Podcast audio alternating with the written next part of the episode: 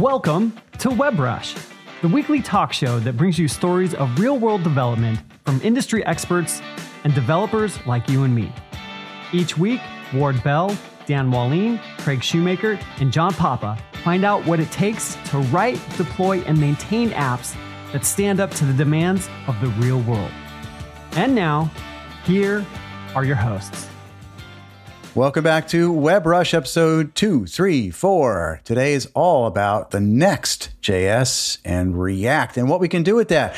I'm John Papa coming from beautiful, exotic Lake Como, Italy with my co-hosts Ward Bell and Craig Shoemaker. I wish I was at Lake Como in Italy, Craig and Ward. It's, it's a place I've never been and it's on my bucket list. Have you been there? I have. The closest, yeah, go ahead, Ward, because the closest I've ever gotten is Epcot. So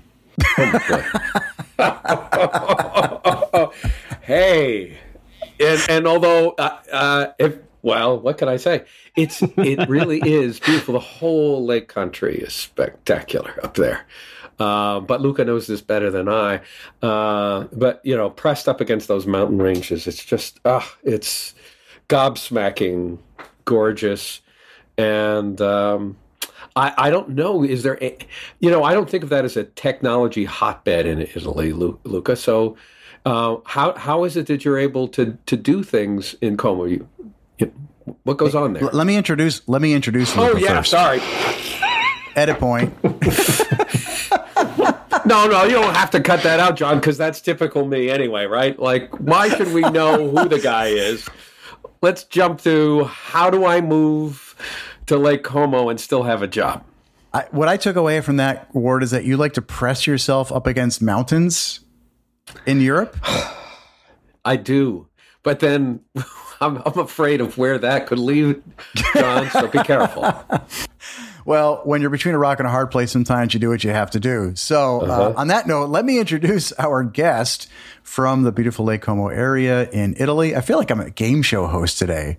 Welcome to the stage, Luca Restagno. Luca, how you doing? Hey, I'm very good. Thanks. Thanks for having me. It's a pleasure. Well, it's a pleasure to have you here. And as you can tell, uh, there was something in the water today that Ward and I are obviously drinking. And Craig is wondering how we ever got roped into being a co host on this podcast, which the answer to that is I have no idea. Neither do I. Not a clue. I got to tell Ward something though, Luca, that you may be aware of since you live in that area, and it's definitely on my bucket list. Ward, there is a strong Star Wars tie to Lake Como in Italy. No, no, there cannot be. No, a very that would not strong be allowed. Tie. No, no. There's a famous scene in some of the prequel movies of Star Wars that was filmed there. Luke, are are you? Uh, have you been to that spot where that scene is is f- filmed? Of course, I've been there. It's an amazing historical villa on the Lake of Como, and uh, yeah, it's very popular for I think episode two. I think episode two or episode three, one of those uh, Star Wars episodes. Yeah, yeah, it's beautiful. Yeah, I can't remember if it's two or three. I think it's yeah, it's two or three. It's when they basically go there, and I think it's Padme and Anakin from Star Wars. And Ward is now shaking his head because he doesn't know why we're talking about Star Wars. But let me tell you a little bit more about Luca out there because uh, we haven't had Luca on the show. So let's get him a little more familiar with you all here. Luca is a software engineer with 10 years of experience with a passion for product building. He embraces two different approaches one while working with the company as an employee, and one as an indie hacker. And he is very much into agile methodologies. And we'll drop how you can reach Luca into our show notes as well, both on social media and other links we talk about today. Luca, thanks for joining us today. And I know we, we had a little bit of discussion before we got on about Next.js and uh, React.js and your experience with those. Uh, tell me more. What, what's on your mind with them? Yeah, so there are two beautiful pieces of technology. So one is React, which is a very popular and well-known um, UI library that's being created by Facebook. Uh, I think it was almost probably 10 years ago, something like that. So it's very um, present in the market for a long time. Um, the other one is uh, Next.js. It's quite difficult to describe it. Um, I don't think there's a real um, one single word to describe it. I think it's a kind of platform to host a React application. and that you can use to create the backend side of your application and the front end side of your application just using one single language, uh, which is, you know, JavaScript and TypeScript. So it's super, super powerful. And on the other side, it's on uh, serverless uh, infrastructure. So that means that you don't need to manage and maintain your uh, servers and databases and so on. And you've built some applications using serverless with uh, AWS and DynamoDB. And can, can, you tell us? I mean, first of all, for those who don't know what DynamoDB is, can you kind of explain what that is on AWS? Yes, absolutely. So DynamoDB is a NoSQL database. Um, so it's a document-oriented database, uh, which is a very different pattern compared to the SQL data, relational databases. Actually, uh, one of the most known and popular of them is the SQL um, SQL databases. There are many open source versions like MySQL, PostgreSQL, and so on, but even proprietary ones like Microsoft uh, SQL Server are all of them are SQL databases and relational databases.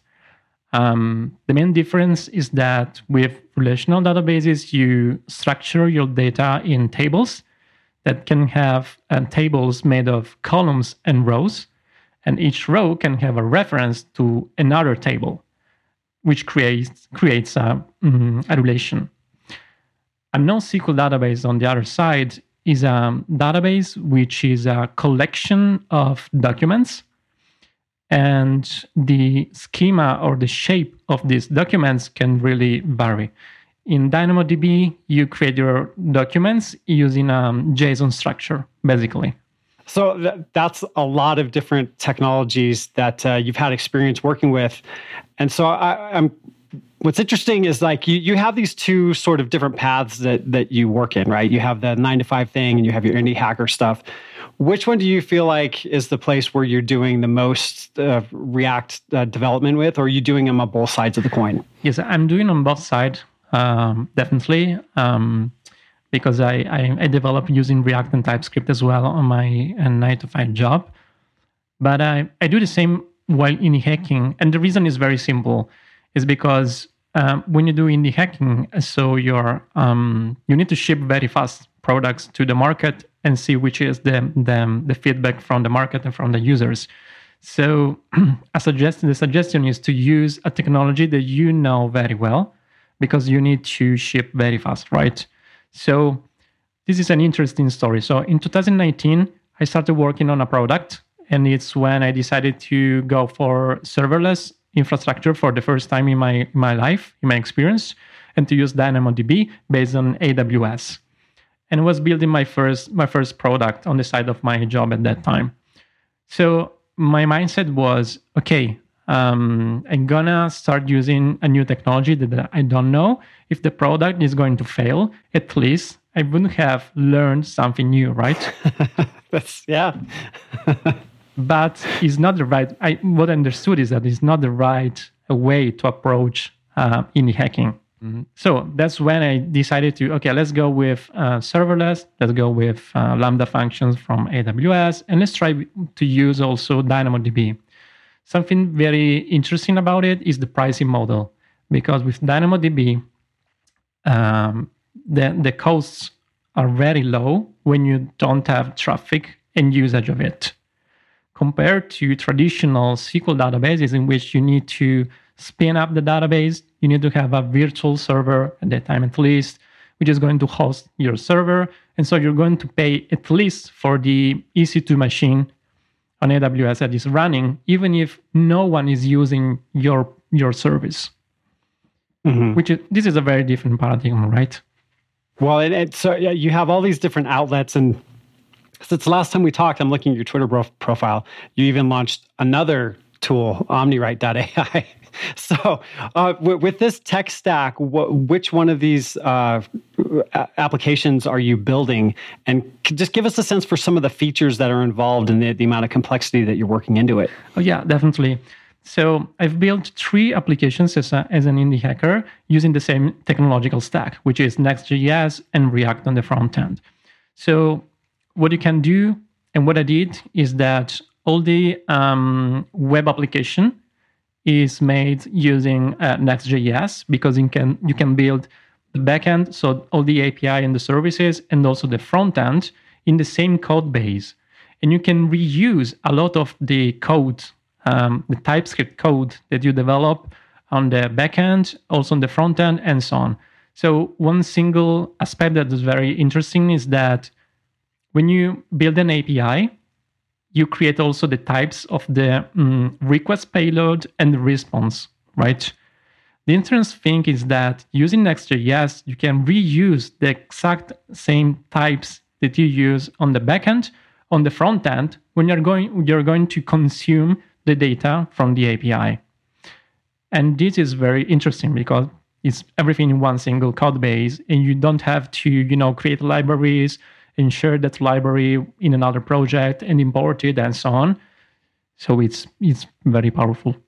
So John, one of the things I like about AG Grid, which is a, a data grid component for the kind of complex uh, grid scenarios that we encounter all the time in enterprise apps.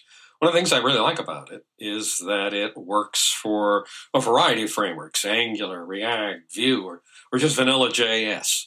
Does that ring a bell for you? Oh, it really does. There's all these different companies that I work with where they have no choice but to use a lot of these different tools because they have different teams working on them. So being able to port their code or share that code and that technical investment they have is really important to them. Yeah, well, it's important to us. Uh, ideally, we're a consulting company, and uh, you know we never know what our client's going to want to use, Angular, React, or Vue, but they're all going to need a grid, and it's great to be able to reach for uh, the one grid that works everywhere, AG Grid. You know, at, at any size company too, because you could have these teams that maybe they only use one framework, but eventually they're going to switch to another one and be able to take that investment again and use it, reuse it is really nice.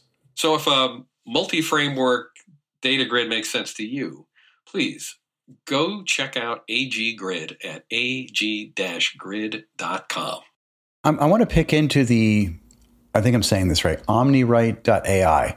Can you tell me more about what you're doing with AI with React and Next.js? And um, what I mean specifically is not what the tool does, but how do you how are you integrating AI APIs, for example, into your React Next.js application? Yes, to be honest, to integrate AI and specifically in this case OpenAI is very very simple because they provide you some APIs and some endpoints to call, and you just call them and you get the response back and you put it in your you push it in your in your application.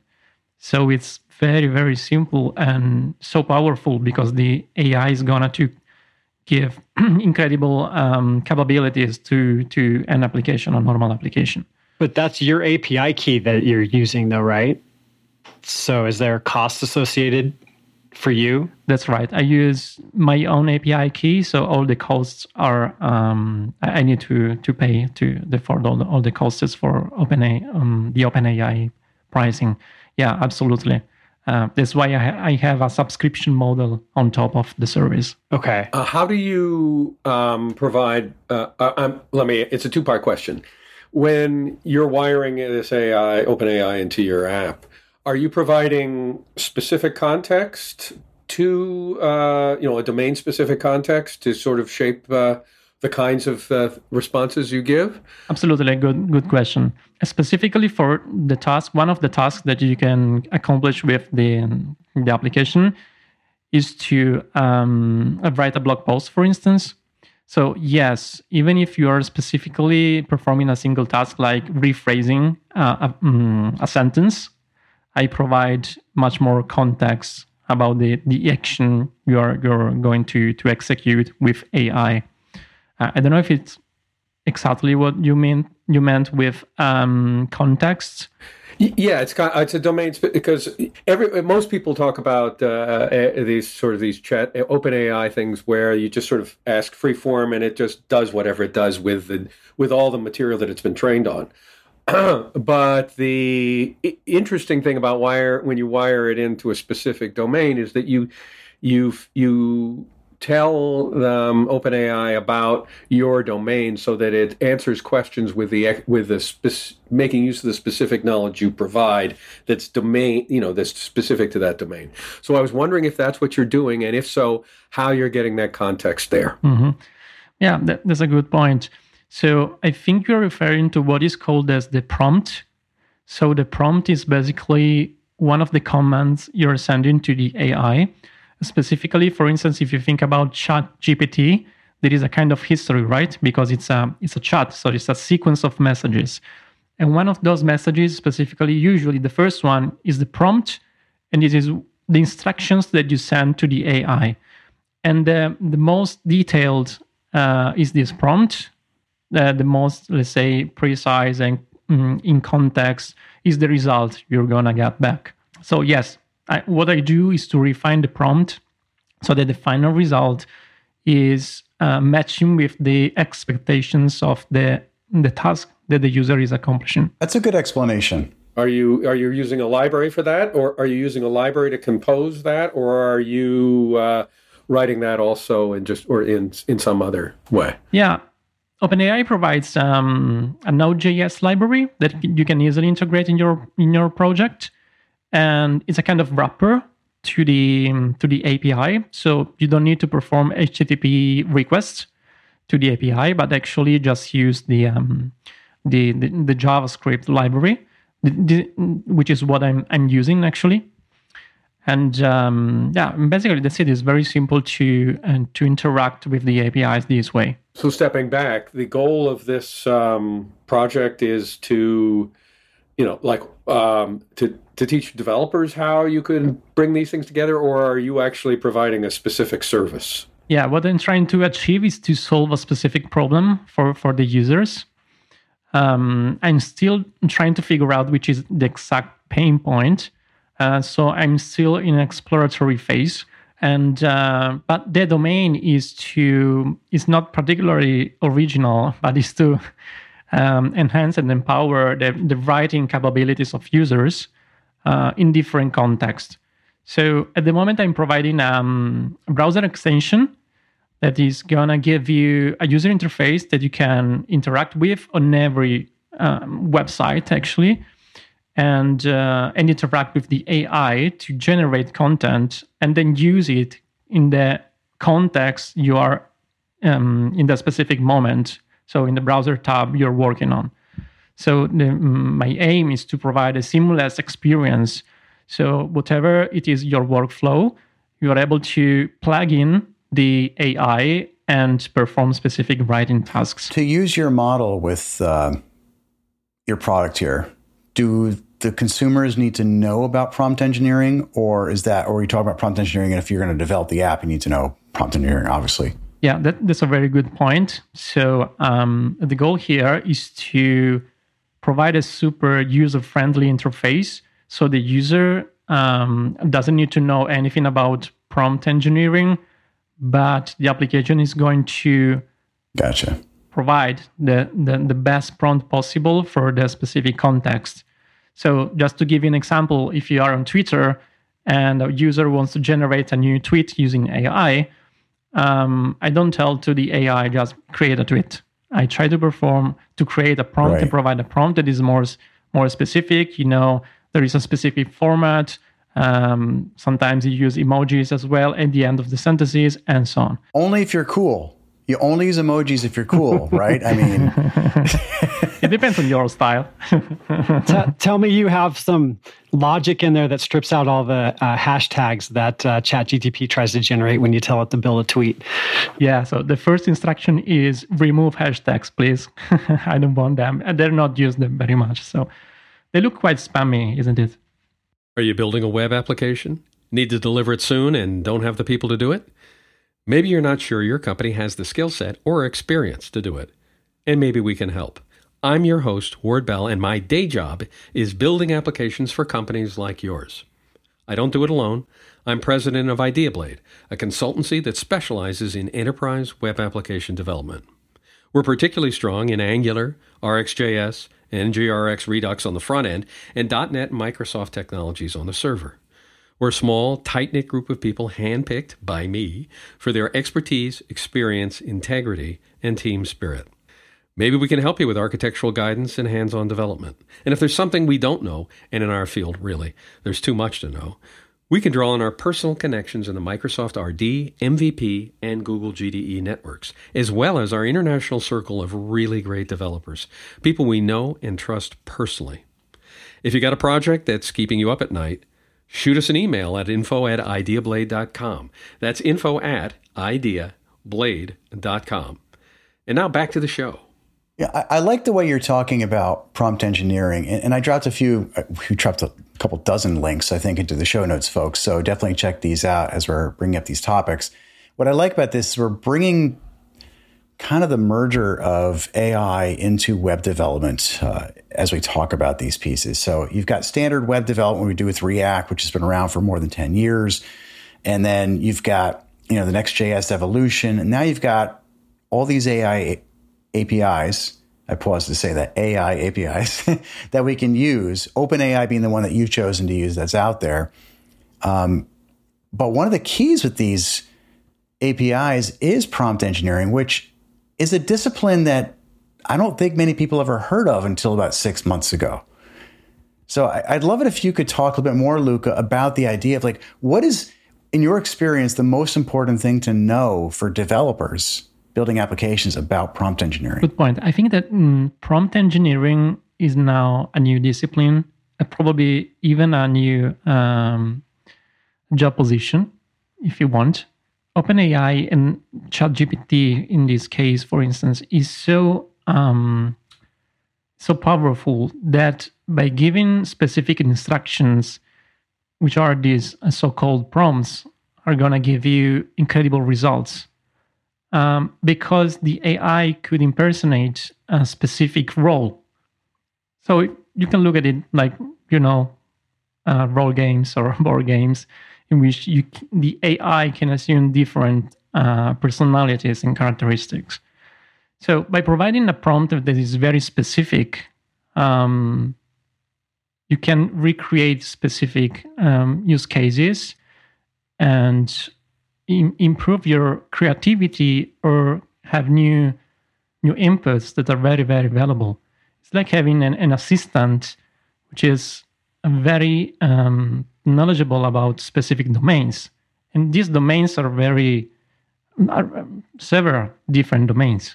You know, I don't think I don't know if this is right, Luca, but the way I've been thinking about this, uh, I'll just kind of put myself out there with prompt engineering is for years with Google search and Bing search, we, have often know if you break down how we ask questions, like there's a skill, there's a talent in the way you put the words for the search. My experience with like a search engine, the words I enter are the important things, the things that I enter. How I say them is not important. Like I can even put them in not in sentence format, for example, and it will figure out what I'm looking for. However, it's not a conversation, right? And and something my parents told me when I was younger is always stuck in my head for a lot of reasons. That is, it's not what you say, it's how you say it. That didn't apply to like a, a Google search. However, with prompt engineering, I think it's both of those things. It's what you say, the words you're using, and the way that you phrase them in prompt engineering is helping you get a better conversation back from the, the AI engine. It, this is kind of something I've just been thinking about the last couple weeks. Do you do you feel like that's similar to your experience? Yes, absolutely. Um, you can have entire and complex conversations with this kind of um, AI, and they they process natural language in an incredible way. So yeah, the, the results can be really impressive and the, the kind of interaction that you have is is is different. I completely agree with you that it's uh, a kind of combination between um, searching on a um, on a um, search engine mixed with trying to give expressive um, sentences to to a machine actually um, and the more expressive is your communication to the ai the more is you know elaborated and um, uh, the, the output, so the, the, the response from the AI. And it has memory too, right? So you can start a conversation and then it can remember the context of where you came from for these APIs. Whereas a Google search, if I type the wrong thing in the search and I and I just say, "Oh, I meant the red one," in the next search, it's going to be like, "What the heck is that? what does that mean?" Right? So Um, I think the context or this is using a word that Ward likes to use a lot, the state, right? Like the state of the mm-hmm. application. It's remembering where you were in this world. See, everything links back to state, Ward. It's all about state. Uh, so uh, I I know that this is we are straying from Next.js and stuff like that. So we're really going to have to have a, a session on this. Um, but I can't resist saying that um, so much of what I've seen so far has been sort of this general improving the general nature of a conversation that could go anywhere. And the thing that I've been trying to puzzle in my mind for the last month or so is so how do I I, you know, what if what I want to do is put this to use in a very specific domain and context? Let's say I'm a garbage collection company, right? And I want to help um, my customers uh, uh, get what they need from my garbage collection company, right? I want the conversation to be about about my company, my garbage collection. I don't want it to be uh, to be saying, uh, "Please give me a, a, haiku on picking up garbage on Tuesdays," right? So uh, I want I want them to to stay in the box and yet to have that um, the power of uh, open AI and large language models working on it. So that's what I'm hoping we'll get to at some point. Uh, that was kind of where I was going when I was asking you the question, Luke, about what what if anything you're doing in terms of constraining where if you were if you were probing that question not that's the only thing to uh, uh, to do but i was just wondering if you were diving in there and if so how what technologies you were using to weave that into Next.js and React. So we should, that's my circuitous way of saying, let's pop back and talk a little bit more about why, why, uh, well, React is pretty obvious. Um, what about Next.js and why, why bother? Yeah.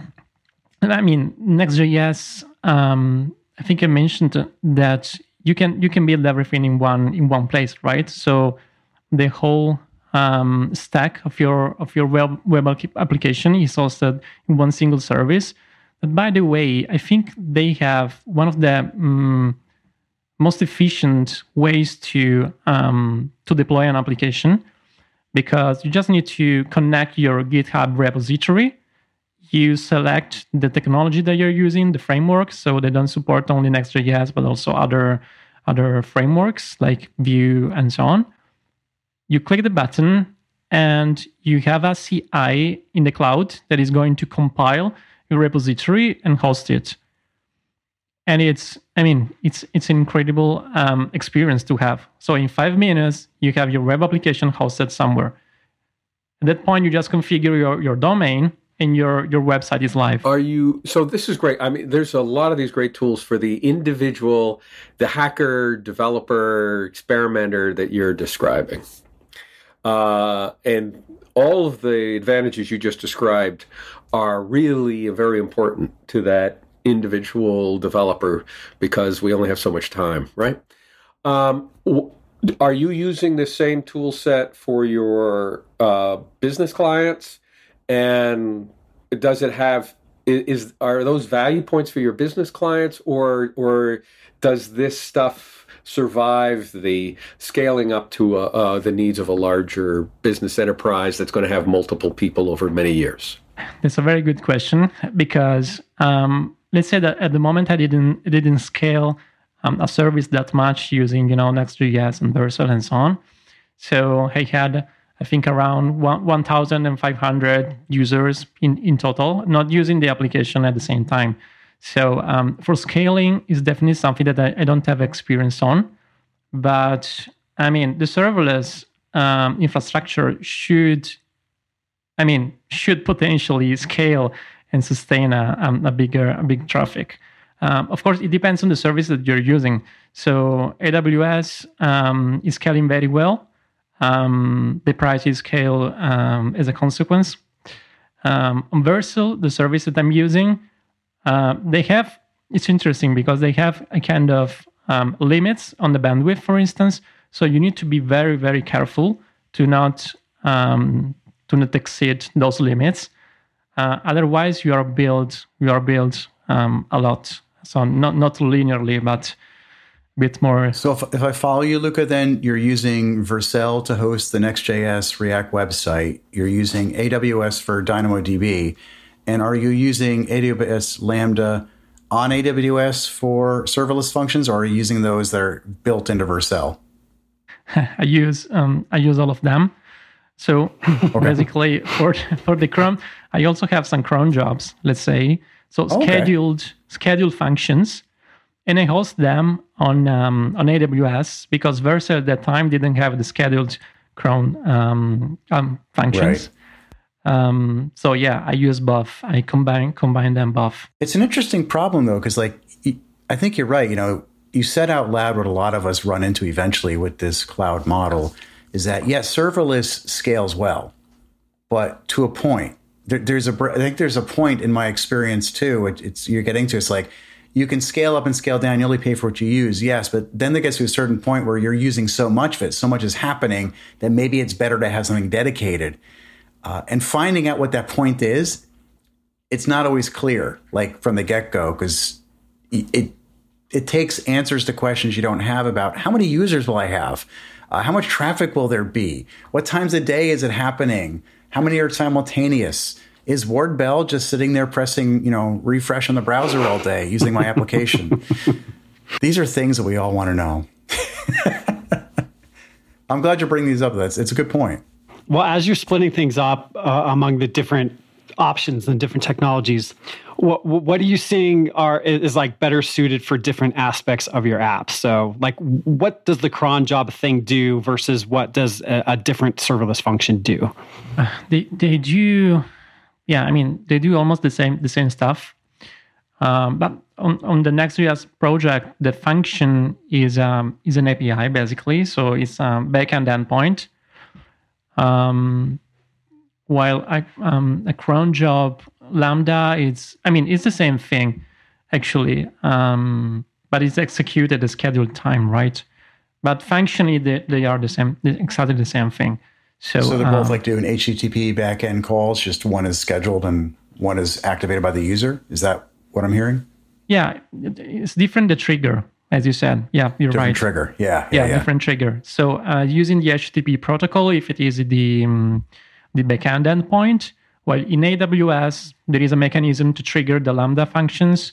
So um, AWS is taking care of um, invoking that the function. Actually, I don't know which is the protocol that they're using. Um, that's the interesting thing. You, you don't need to to know that. That's kind of nice, isn't it? When you don't actually need to know. all the details. so, wh- where do you see yourself going next? You you have all these different uh, apps and uh, implemented. Like, is there another next big feature that you're looking at uh, implementing in one of them? That's a, that's a good question. I, I don't think I have technological um, challenges at the moment. I have more challenges, you know, on the on the product product market fit side.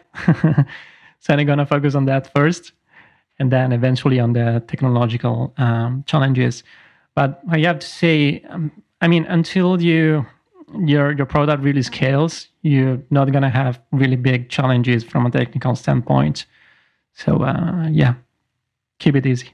I like that. That's a good point. And I want to bring us into the final thoughts for our audience. This is the segment of the show where we share final thoughts on topic or off topic. And I'm always looking forward to hearing what Ward Bell will share with the audience. His last couple have just been mind numbingly amazing. Drink that one in, folks. Ward, what is your final thought for the audience today? It, it's probably more mind melting or mind eating, as in a as a parasitic worm. Um, parasitic worm. Man, yeah, the visuals that you paint. yes, well, uh, this is the time when we start thinking about brain decay. What? Two o'clock? That's the time we start Two thinking o'clock. about brain decay. You guys are head on into important nap time. Important. yeah, uh, you know, John.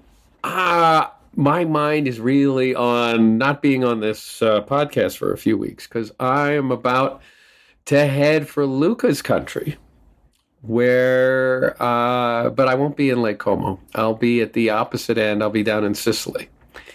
Uh, and I am so looking forward to not having any computers in, in my pocket, except for my phone, I guess. But uh, Do you normally keep computers in your pocket? Like I do, you know, and I keep trying to take that that big old sucker and squish it.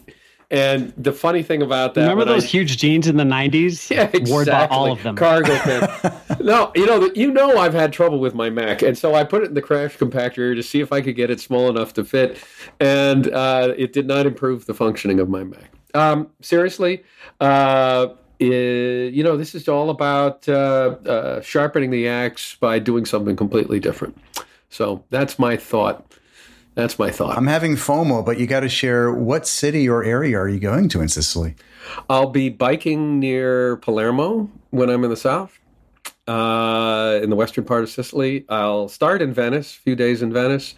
Then I will regroup. This is with family, and uh, we will bicycle in uh, uh, the, in Croatia along. Uh, I'm looking forward to seeing how you bicycle from Venice to Sicily because it, that'll be interesting. Actually, will no. that, that one, that would take some time. Ward, Ward is a superhuman rock star at biking. Everybody, I'm just teasing you. You know that. yeah, yeah, that's it. Uh, though, anyway, I'm sorry. That's where my brain is uh, today.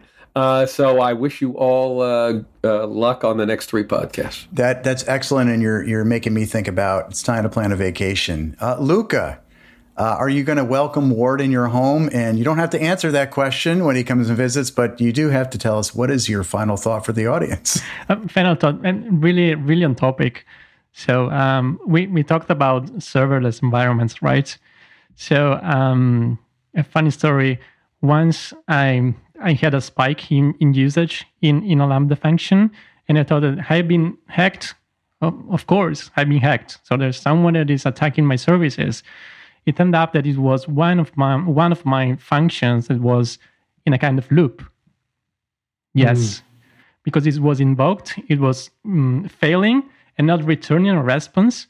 So it was this was a queue actually calling the same function over and over and over. Oh, man. So uh, pay attention. And Craig, your final thought for the audience today.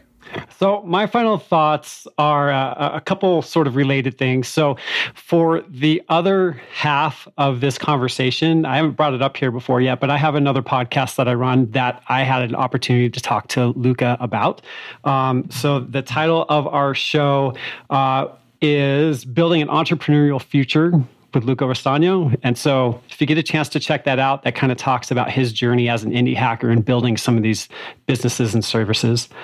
And then I put up a new one today um, with all, all about AI with Rob Lennon, who is launching a podcast where his co-host is an AI counterpart.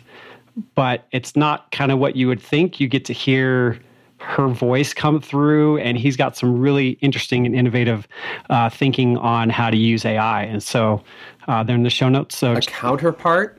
like his Is that co-host, a real? Is that a? his co-host is an AI. We, we call them co-hosts on this show. Craig makes up strange words like counterpart. So Angel Blarbin. I was lost for a moment too. Thank you for clarifying that word. Um, no, that, that's a good point. I'm glad you plugged your podcast. You've had it for a while now, haven't you, Craig?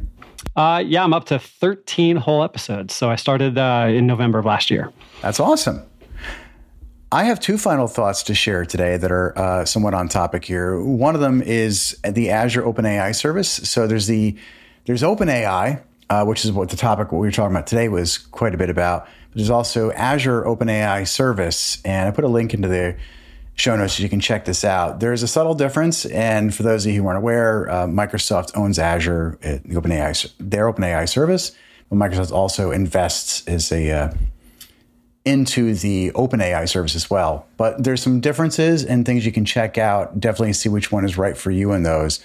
But the other aspect is I'm seeing more and more experimentations on people using AI on social media lately. And a couple of groups have done this intentionally, not to trick people, but to show people how easy it is for you to get tricked. So keep an eye out for these things, especially where uh, you know it's governmental agencies or anything important that you know news, um, politics, um, or your favorite sports team. I, I, don't know. Like it could be the possibilities are endless.